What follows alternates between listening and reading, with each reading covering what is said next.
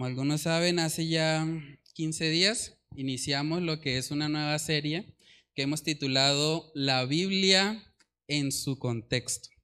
La Biblia en su contexto. Y es muy importante que nosotros, cuando vamos a la palabra de Dios, siempre examinemos el contexto en el que se encuentra cada pasaje. Porque es así como nosotros vamos a poder entender cuidadosamente qué es lo que el Señor nos quería transmitir con cada uno de los textos de la palabra de Dios. Debemos recordar que la numeración por versículos y capítulos fue añadida mucho tiempo después. Inicialmente, toda la palabra de Dios fue escrita de corrido. Por eso es importante que no tomemos pasajes aislados y que tratemos de acomodarlo a una situación particular, sino que lo veamos en su contexto. ¿Qué quería decir el autor? ¿Cómo podemos aplicarlo nosotros en el día de hoy? ¿Cómo podrían aplicarlo los receptores originales? Es muy importante que nosotros le hagamos esas preguntas al texto, por decirlo de alguna manera, para que podamos interpretar correctamente la palabra de Dios. Hoy vamos a estar hablando acerca de un tema que de pronto puede ser controversial en el sentido de que hay muchas opiniones, hay muchas experiencias personales, testimonios. Entonces, es importante que ante un tema como el que vamos a hablar hoy, podamos partir de la base de que la palabra de Dios es la que debe guiar nuestra conducta. ¿sí? Y no son nuestras conductas o experiencias personales las que deben guiar la interpretación que le damos a la palabra. Entonces hoy vamos a estar hablando acerca del tema de la guerra espiritual. La guerra espiritual es un tema que actualmente se ve en muchas iglesias. Hay iglesias que tienen destinado incluso un culto específico para hacer guerra espiritual.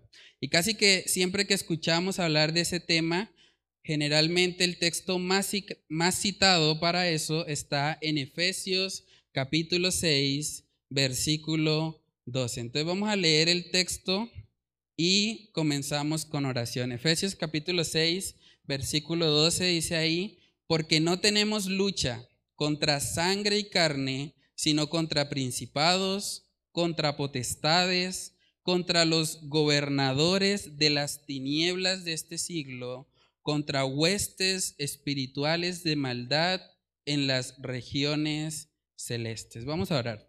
Padre, queremos pedir de tu dirección, Señor, en esta noche.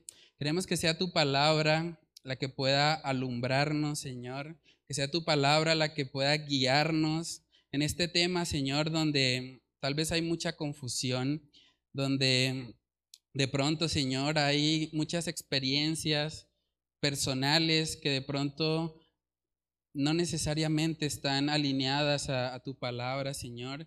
Queremos orar para que tú nos ayudes, Señor, a tener un corazón humilde, a poder recibir, Señor, lo que tu palabra dice respecto a ese tema, Señor, y que podamos poder, que podamos vivir, Señor, siempre en el poder de tu Espíritu Santo, Señor, reconociendo que hay una guerra espiritual que se está librando a nuestro alrededor, pero también entendiendo la forma correcta como podemos luchar, Señor. Padre, oramos, Señor, estas cosas en el nombre de tu Hijo amado Jesús.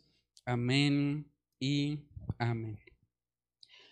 Bueno, hermanos, ese texto que acabamos de leer de Efesios capítulo 6, versículo 12, se ha utilizado muchas veces para tratar de enseñar a los creyentes que ellos deben pasar a un plano espiritual y entrar en una guerra en una batalla espiritual contra todo lo que dice ahí. Ahí habla de principados, potestades, gobernadores de las tinieblas de este siglo. Y eso es lo que ha hecho que muchas personas piensen que la batalla espiritual se trata de pronto de entrar en un trance, en un éxtasis, en algo sobrenatural, porque lo que está especificando aquí el texto son cosas espirituales. Dice ahí huestes espirituales de maldad.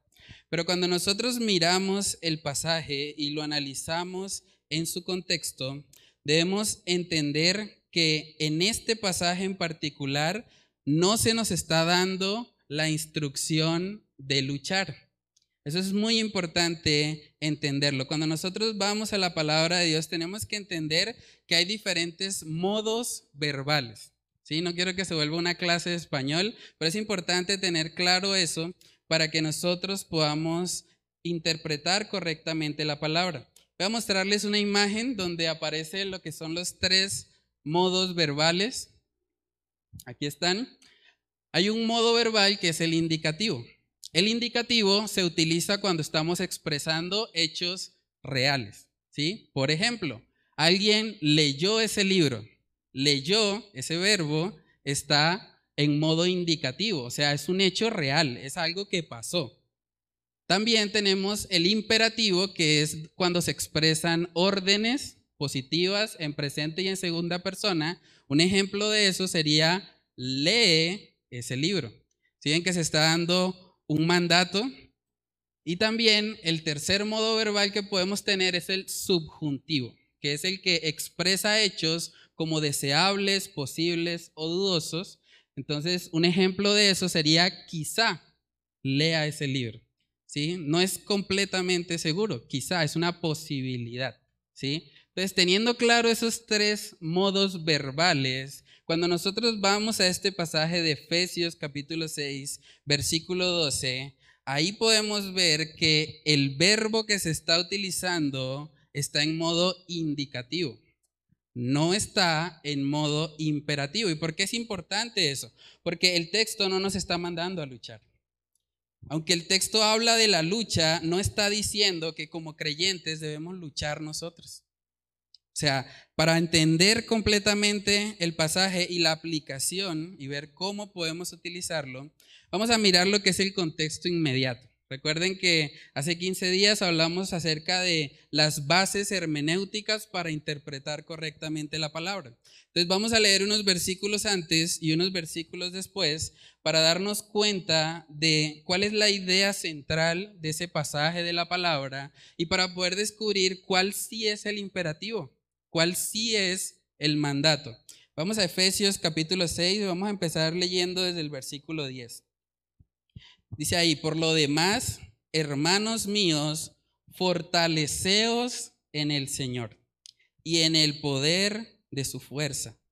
Vestíos de toda la armadura de Dios para que podáis estar firme contra las acechanzas del diablo porque no tenemos lucha contra sangre y carne, sino contra principados, contra potestades, contra los gobernadores de las tinieblas de este siglo, contra huestes espirituales de maldad en las regiones celestes. Por tanto, tomad toda la armadura de Dios, para que podáis estar, perdón, para que podáis resistir en el día malo y habiendo acabado todo, estar firmes. Estad pues firmes, ceñidos vuestros lomos con la verdad y vestidos con la coraza de justicia, y calzados los pies con el apresto del Evangelio de la paz. Sobre todo, tomad el escudo de la fe, con que podáis apagar todos los dardos de fuego del maligno. Y tomad el yelmo de la salvación y la espada del Espíritu, que es la palabra de Dios orando en todo tiempo con toda oración y súplica en el Espíritu y velando en ello con toda perseverancia y súplica por todos los santos. ¿Pudieron identificar en ese pasaje cuáles son los imperativos? O sea, ¿qué es lo que nosotros debemos hacer? En el versículo 10 dice, fortaleceos en el Señor. Eso es un imperativo, es una orden. Debemos fortalecernos no en nosotros mismos, en el Señor. También dice en el 11, vestíos, eso también es un imperativo, de toda la armadura de Dios, para que podáis estar firme contra las acechanzas del diablo. Hermanos, cuando se habla de este tema de, de los demonios, del diablo, de todo lo que ellos están haciendo, esa actividad demoníaca, espiritual, hay básicamente dos extremos que se pueden presentar. Hay personas que ven al diablo hasta en la sopa. Espíritus, es puro cuento, es pura carreta. Eso no es cierto. ¿Quién dijo eso? Pero esas personas también corren mucho riesgo porque están ignorando las maquinaciones de Satanás. Y la palabra de Dios nos muestra un equilibrio entre ambas cosas. Nos muestra pasajes como este donde nos está contando, nos está diciendo lo que está pasando a nivel espiritual. Esto es una realidad. Lo que dice el versículo 12, que no tenemos lucha contra sangre y carne, sino contra principados, potestades, gobernadores de las tinieblas de este siglo, huestes espirituales de maldad. Eso es real. Eso existe. Hay maldad, hay un mundo demoníaco que está a nuestro alrededor. Pero lo que debemos entender es la forma como nosotros luchamos contra eso. Porque no se trata de nosotros trasladarnos a ese plano espiritual para nosotros tratar de hacer la guerra como si nosotros fuésemos los soldados, como si nosotros fuésemos los que pudiésemos vencer. Realmente cuando nosotros miramos la armadura de Dios acá y cada elemento que, que leímos, hace un momento, podemos darnos cuenta que todo lo que se menciona ahí, todo está relacionado con nuestros pensamientos. Vamos a verlo. Ahí se habla acerca de ceñir los lomos de la verdad, se habla acerca de la justicia, se habla acerca del Evangelio de la paz, se habla acerca de la fe, de la salvación, la palabra de Dios, la oración, Todas esas son cosas inmateriales que residen completamente en nuestra mente o en nuestro corazón. Y eso es importante, eso es importante que nosotros lo tengamos claro, porque no se trata, cuando hablamos de la guerra espiritual, de nosotros buscar entrar en un mundo desconocido o entrar de pronto en un estado de trance cuando nosotros estamos haciendo guerra espiritual. Eso no es lo que está mostrando este pasaje. Lo que está mostrando aquí es que nosotros debemos llenarnos de la palabra de Dios para que sea la palabra de Dios, que es la lámpara a nuestros pies y la lumbrera a nuestros caminos, la que venza todas esas tinieblas. Hay una guerra espiritual en la mente de cada uno de nosotros. Está peleando la verdad de Dios contra las mentiras de Satanás y sus engaños. Entonces lo que nosotros debemos hacer cuando habla de vestirnos de toda la armadura de Dios, se trata de llenar nuestra mente con la palabra. Se trata de llenarnos de Él, de su verdad, de la fe, del Evangelio, de la salvación. Necesitamos que esas cosas estén en nuestra mente. Muchas veces cuando a mí me explicaban este pasaje, me decían, usted tiene que colocarse el yelmo y la coraza y vestirse los pies del Evangelio de la paz y todo esto. Y pues bueno, no es malo, de hecho el autor está utilizando eso como una metáfora o como una analogía de lo que él quiere transmitir, pero debemos entender que no se trata de colocarnos un yelmo invisible o una coraza invisible y irnos a pelear. Se trata más bien de llenar nuestra mente con la palabra de Dios para que sea ella sea la palabra de Dios la que pueda ayudarnos a vencer todas las mentiras que llegan de Satanás. Saben que desde el principio la principal arma de Satanás no es, no es meterse en el cuerpo de otras personas o hacer posesiones demoníacas, no. La principal arma de Satanás desde el principio ha sido la mentira. Vamos a verlo. Vamos a Génesis capítulo 3. Génesis capítulo 3, en el versículo 1 vemos que se narra las primeras palabras que tenemos registradas de Satanás. Dice ahí, pero la serpiente era astuta, más que todos los animales del campo que Jehová Dios había hecho, la cual dijo a la mujer, miren lo que hace Satanás, con que Dios os ha dicho, no comáis de todo árbol del huerto. Ven que le está haciendo como una pregunta, está sembrando una duda. Eso es lo que Satanás hace. Verso 4. Entonces la serpiente dijo a la mujer, no moriréis, sino que sabe Dios que el día que comáis de él serán abiertos vuestros ojos y seréis como Dios sabiendo el bien y el mal. Aquí vemos a Satanás presentándole una propuesta alternativa a Eva, para que ella optara no por la obediencia a Dios, sino por el pecado. Él le dice, no moriréis. Es una verdad a medias. Ella no murió inmediatamente, pecó, pero espiritualmente sí murió porque fue separada de la presencia de Dios por causa del pecado. Entonces Satanás realmente obra de esa manera. Obra con astucia, con mentiras, con engaño. Eso lo vemos también en la vida de nuestro Señor Jesucristo cuando Él tuvo que hablar con unos fariseos y los llamó hijos del diablo. Vamos a Juan capítulo 8, versículo 44. Dice ahí, vosotros sois de vuestro padre el diablo, y los deseos de vuestro padre queréis hacer. Él ha sido homicida desde el principio y no ha permanecido en la verdad, porque no hay verdad en él. Cuando habla mentira, de suyo habla. Habla porque, perdón, porque es mentiroso y padre de mentira. Entonces, Satanás se describe como el padre de mentira. Las estrategias que él utiliza es engañar a las personas. Él quiere hacerle creer al creyente que la obediencia a Dios es aburrida. Ir a la iglesia. Un martes, no, mejor quedarse en la casa descansando. No, hay mucho tráfico. No, es complicado. No, mejor me quedo acá. Mejor veo la transmisión. Satanás obra de tal manera que nosotros nos alejemos de las disciplinas espirituales, de aquello que pueda edificarnos. También Satanás quiere mostrar aquello que es malo, aquello que sabemos que va en contra de la palabra de Dios, como algo bueno. Y él quiere que nosotros creamos que cosas como el aborto, cosas como la ideología de género, que nosotros debemos aceptar esas cosas que son buenas, que son progresistas, estamos progresando. Esas son las mentiras de Satanás. Así obra él. En Apocalipsis capítulo 12 vamos a ver que también se le define a él como un engañador. Apocalipsis capítulo 12, en el versículo 9, miren lo que dice. Y fue lanzado fuera el gran dragón, la serpiente antigua, que se llama Diablo y Satanás, el cual engaña al mundo entero.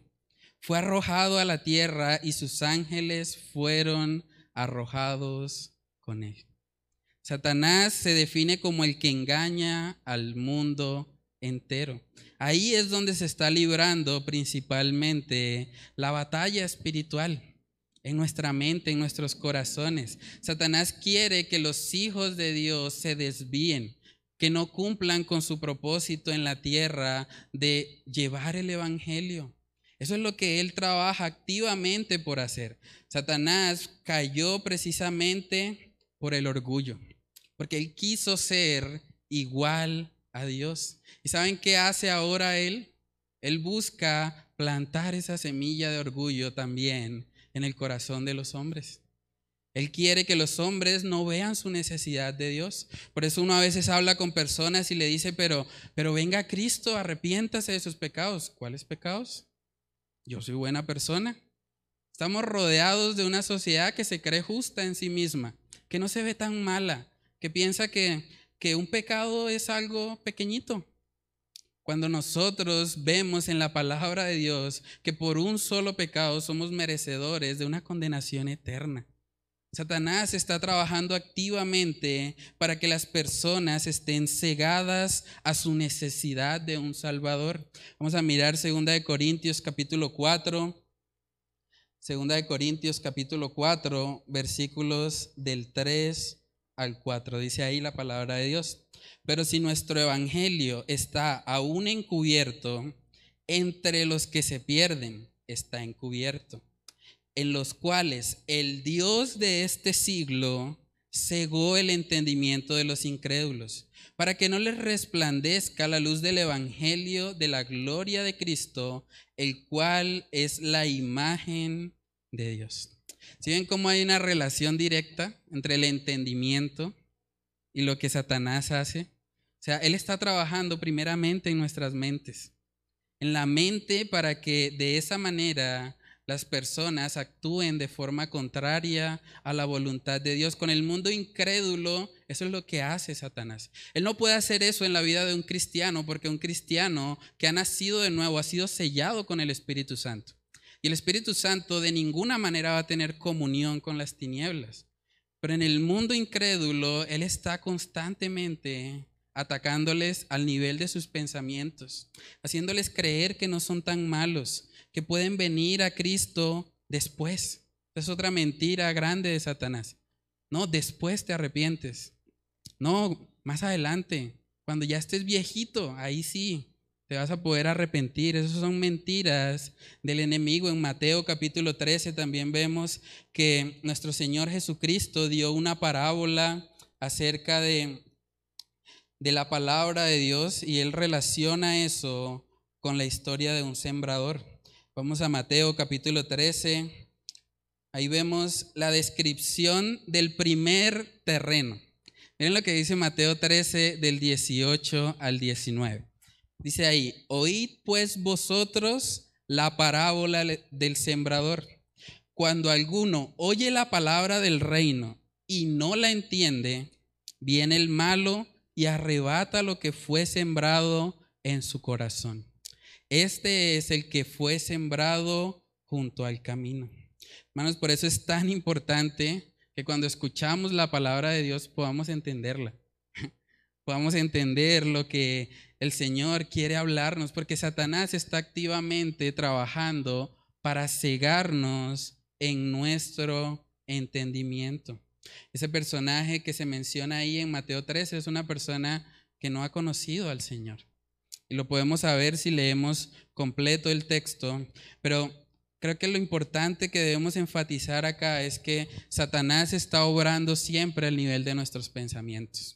Él está engañándonos, por eso necesitamos la Biblia, por eso necesitamos la palabra de Dios. La espada del Espíritu que leímos en Efesios 6 es la palabra. Porque cuando Satanás viene con sus mentiras, nosotros podemos responder, escrito está. Cuando Jesús fue tentado en Mateo capítulo 4, Satanás usó incluso la misma escritura para desviarlo. Pero Jesús siempre respondió, escrito está. No solo de pan vivirá el hombre. El, Señor siempre tenía en mente la palabra de Dios y eso es lo que le ayudaba a él a poder luchar, porque estamos en una guerra espiritual. El texto nos está mostrando que hay una guerra espiritual y nos está diciendo cómo debemos librarla. En primera de Timoteo capítulo 4 también vemos que no solamente Satanás está buscando engañar, también sus demonios que vienen siendo sus secuaces están buscando activamente engañar al pueblo de Dios. Primera de Timoteo capítulo 4, vamos ahí. Primera de Timoteo capítulo 4, versículos del 1 al 3, dice ahí. Pero el Espíritu dice claramente que en los postreros tiempos algunos apostatarán de la fe, escuchando a espíritus engañadores y a doctrinas de demonios por la hipocresía de mentirosos que teniendo cauterizada la conciencia prohibirán casarse y mandarán abstenerse de alimentos que Dios creó para que con acción de gracias participen en ellos los creyentes y los que han conocido la verdad. Aquí vemos que hay doctrinas de demonios. O sea, los demonios están enseñando ciertas cosas. Y curiosamente uno esperaría, bueno, doctrina de demonios, no, por ahí matar a alguien, una cosa terrible, algo muy fuerte. Pero no, dice que doctrinas de demonios es prohibir casarse o prohibir abstenerse de alimentos que Dios creó. Eso es doctrina de demonios. Claro, cuando uno piensa en Satanás, lo que hizo que Satanás cayera del cielo, lo leímos en Apocalipsis 12, fue el orgullo. ¿Qué pasa cuando una persona dice, voy a prohibir casarse o voy a prohibir ciertos alimentos? Esa persona generalmente se va a inflar, va a decir, uff, qué espiritualidad tan grande. No necesito una mujer para estar con ella porque tengo dominio propio. Dice la palabra acá que eso es doctrina de demonios. o sea, creer que por nuestras obras podemos ganarnos el favor de Dios es una doctrina de demonios.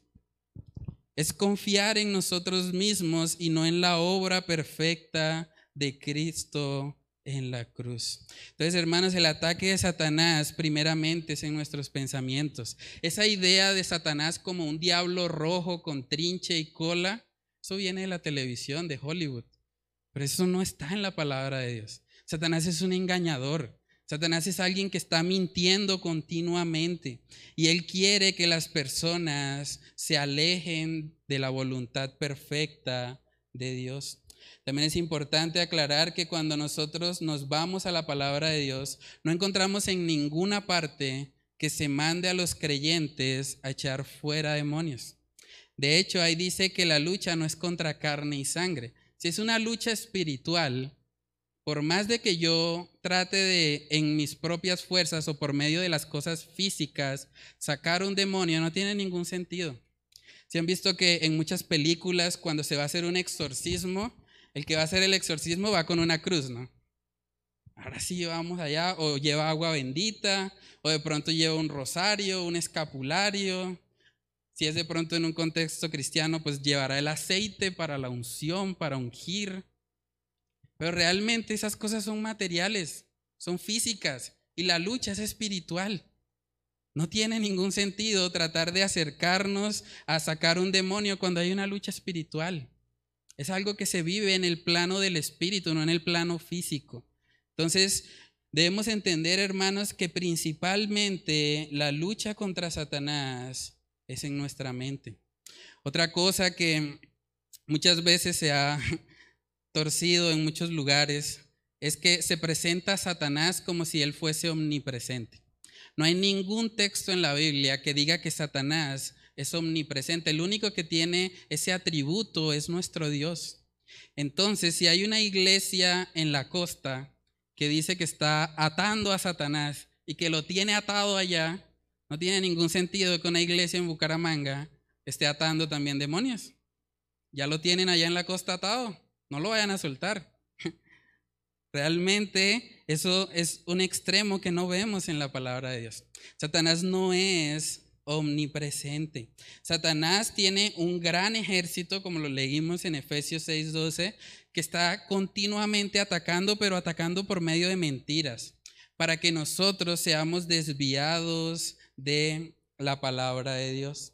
Entonces el contexto inmediato de este pasaje nos muestra que la forma de, de llevar esta lucha espiritual es vistiéndonos de la armadura de Dios, porque es Dios en nosotros el que puede enfrentar todo ese plano espiritual que vemos ahí en Efesios 6:12.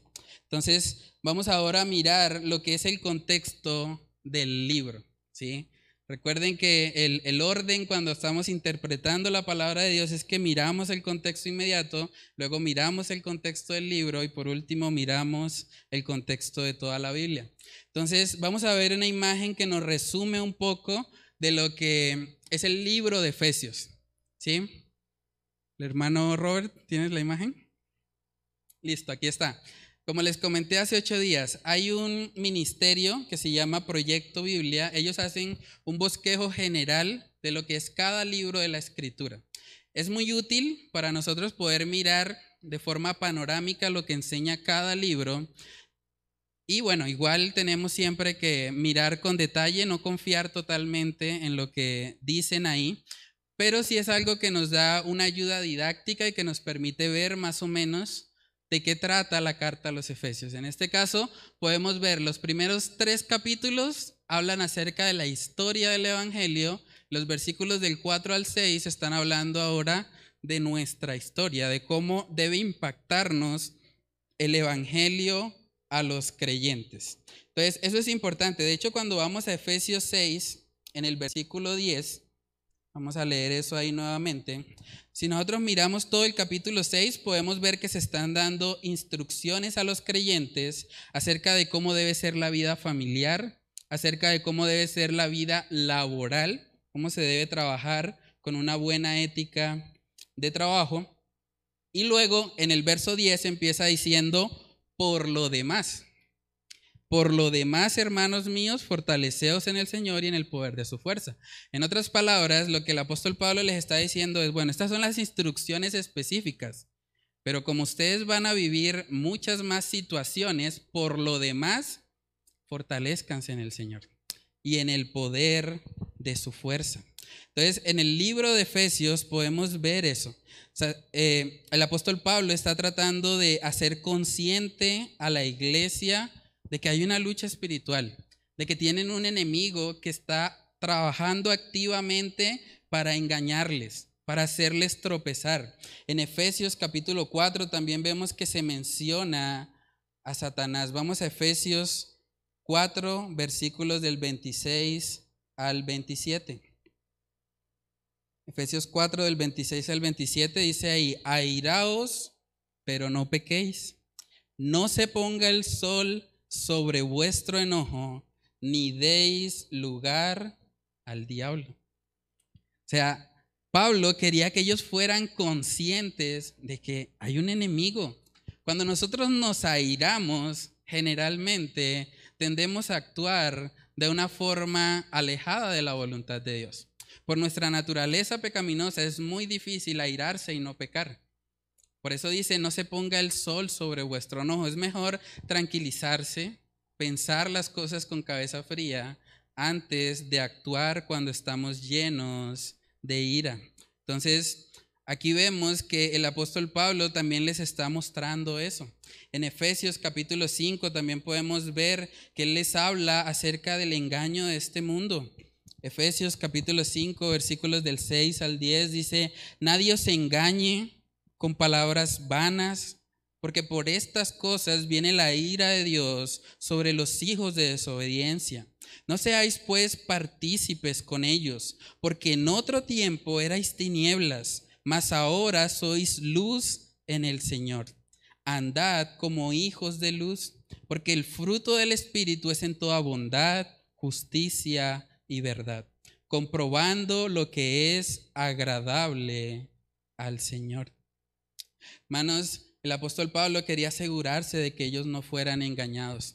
Ahora, cuando hablamos del contexto histórico de la ciudad de Éfeso, también podemos notar que era una ciudad donde había mucha actividad de adivinación, de agoreros, de cosas sobrenaturales que iban en contra a la voluntad revelada de Dios.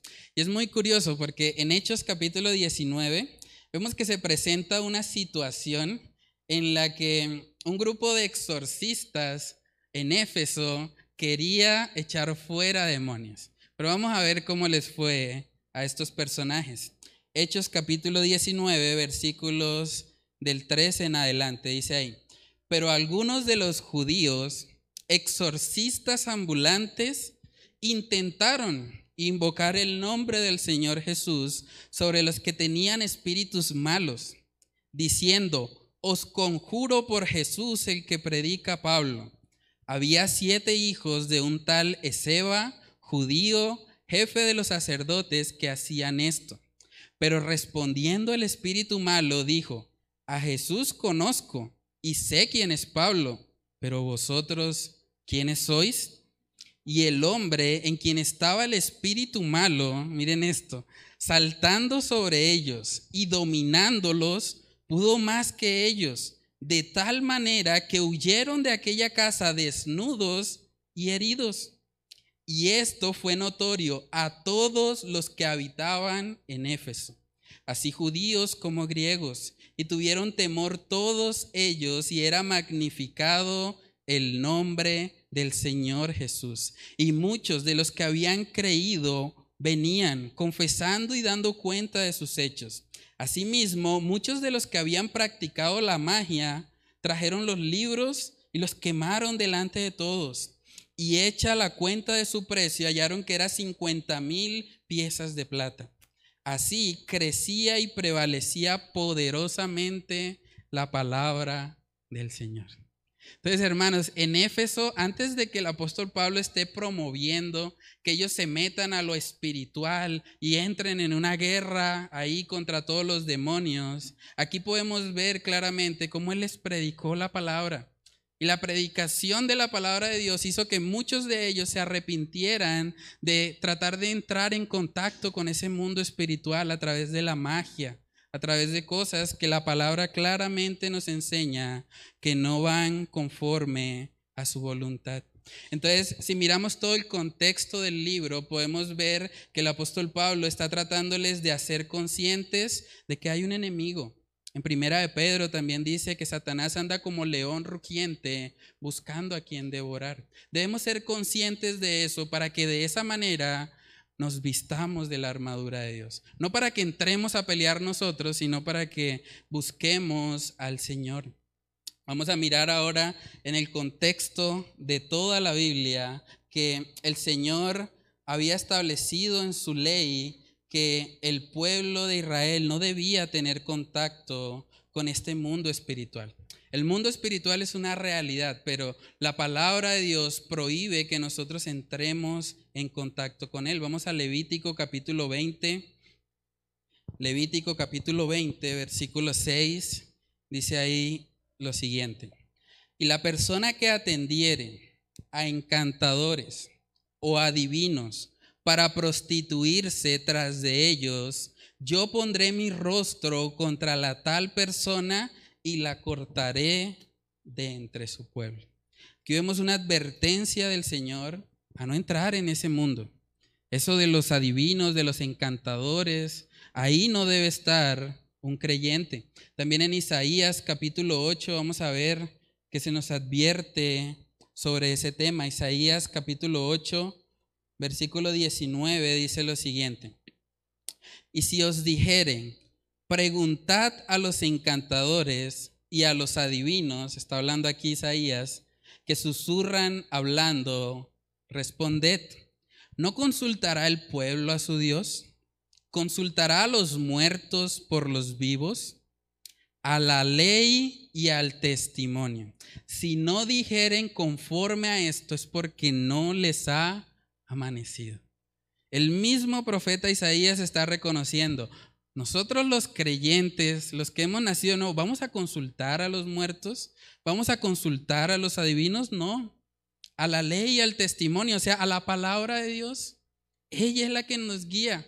La palabra de Dios es la que nos muestra cómo debemos actuar. Hermanos, también en Judas capítulo 1, yo creo que este es uno de los pasajes también más dicientes respecto a este tema. Judas capítulo 1 vemos que incluso un arcángel de Dios no se atrevió a estar reprendiendo a Satanás. Vamos a Judas capítulo 1, versículo 9. Dice ahí, pero cuando el arcángel Miguel contendía con el diablo, disputando con él por el cuerpo de Moisés, no se atrevió a proferir juicio de maldición contra él, sino que dijo, el Señor te reprende. Hermano, yo creo que al leer un pasaje así debemos ver con mucho respeto todo ese plano espiritual. No debemos meternos en eso. Juegos como lo de la tabla Ouija, cosas que, que, tratan de conectarse con el mundo espiritual, son cosas que debemos desechar como creyentes.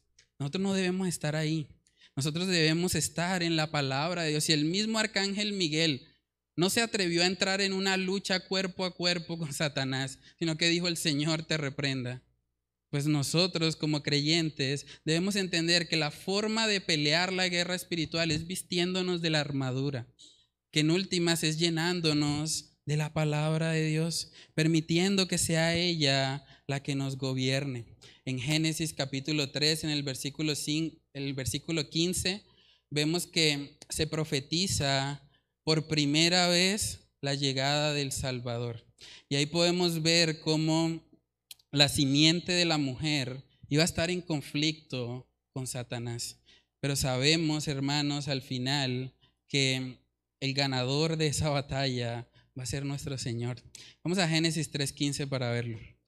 Génesis 3.15 dice, y pondré enemistad entre ti y la mujer, y entre tu simiente y la simiente suya. Esta te herirá en la cabeza y tú le herirás en el calcañar. Muchos autores bíblicos coinciden en que la razón por la que vemos tanta actividad demoníaca en el ministerio de Jesús es precisamente porque Él llegó para aplastar a la serpiente, para aplastar al cabecilla de, ese, de esas huestes espirituales de maldad. Y sabemos, hermanos, por la palabra de Dios, que Satanás va a ser derrotado. Por lo tanto, como creyentes, nosotros no debemos tener temor. Si ya hemos nacido de nuevo, si le hemos conocido a Él como nuestro Señor y Salvador, nada nos arrebatará de su mano. Ninguna hueste espiritual, ningún espíritu demoníaco puede tener control de un creyente. de alguien que genuinamente ha pasado de muerte a vida. Saben que lo más hermoso de todo eso es saber que al final Satanás y todos sus secuaces van a ser derrotados y la victoria será para el Cordero, el Cordero que va a volver a rescatar a su pueblo para gloria y honra de su nombre. Vamos a mirar Apocalipsis 20:10. Dice ahí, y el diablo que los engañaba fue lanzado en el lago de fuego y azufre, donde estaban la bestia y el falso profeta, y serán atormentados día y noche por los siglos de los siglos. Hermanos, al final de esta lucha que hay entre Satanás, sus demonios y, los creyentes en general, sabemos que al final Dios gana. Al final el Señor se va a glorificar y ellos van a recibir conforme a la maldad que ellos han proclamado en este mundo.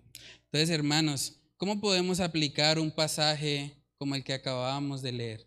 Lo primero es que debemos entender que si la lucha es espiritual, la lucha no es contra otra persona. A veces en los matrimonios pasa que el marido piensa que su enemigo es su esposa. O viceversa, su esposa piensa que el enemigo es el marido. Pero aquí vemos claramente que la lucha no es contra carne y sangre. El que se encarga de tentar, el que se encarga de colocar situaciones difíciles en el matrimonio, es Satanás. Es Él el que está actuando para causar división. Lo mismo pasa en las iglesias. Satanás está mintiendo para que haya división, para que los hermanos no estén unidos, para que no estén en un mismo sentir. Pero debemos entender que la lucha se trata primeramente de mantener nuestra mirada puesta en el Señor y en su palabra. Esa es la verdadera guerra espiritual, vestirnos de la armadura de Dios, porque vamos a enfrentar todos de una u otra manera situaciones difíciles. Jesús dijo, en el mundo tendréis aflicción. Van a llegar tentaciones a su vida, pero en esos momentos usted tiene que decidir si se va a vestir de la armadura de Dios, si se va a llenar de todo lo que la palabra de Dios enseña, o si va a escuchar las mentiras de Satanás. De eso se trata la guerra espiritual. Se trata de que primeramente el Señor esté ocupando el primer lugar de nuestras vidas. Que no sea este mundo, que no sea la sociedad, que sea el Señor. Entonces vamos a orar y vamos a pedirle al Señor que Él nos ayude a vestirnos correctamente de esa armadura y a vivir cada día conforme al propósito que Él tiene para nuestras vidas. Vamos a orar. Padre, queremos pedir, Señor, que seas tú obrando, Señor, en nuestras vidas. Ayúdanos a, a, fortalecernos en ti, Señor, a no estar jugando con ese mundo espiritual, Señor, que sabemos que es real, pero que no nos compete a nosotros, Señor, estar ahí luchando. Oramos para que seas tú, Señor, por medio de tu palabra, llenándonos de tu verdad, ciñendo nuestros lomos, Señor, vistiéndonos con la coraza de justicia, colocando en nuestros pies el calzado del apresto del Evangelio de la paz, colocando ese escudo de la fe, para que podamos resistir, Señor, cuando lleguen las mentiras de Satanás a nuestra mente. Padre, que seas tú guiándonos, colocando ese yelmo de la salvación. Ayúdanos a tener la seguridad de que te pertenecemos a ti. Ayúdanos a cargar siempre esa espada del Espíritu, que es la que nos ayuda, Señor, a poder contrarrestar los ataques del enemigo.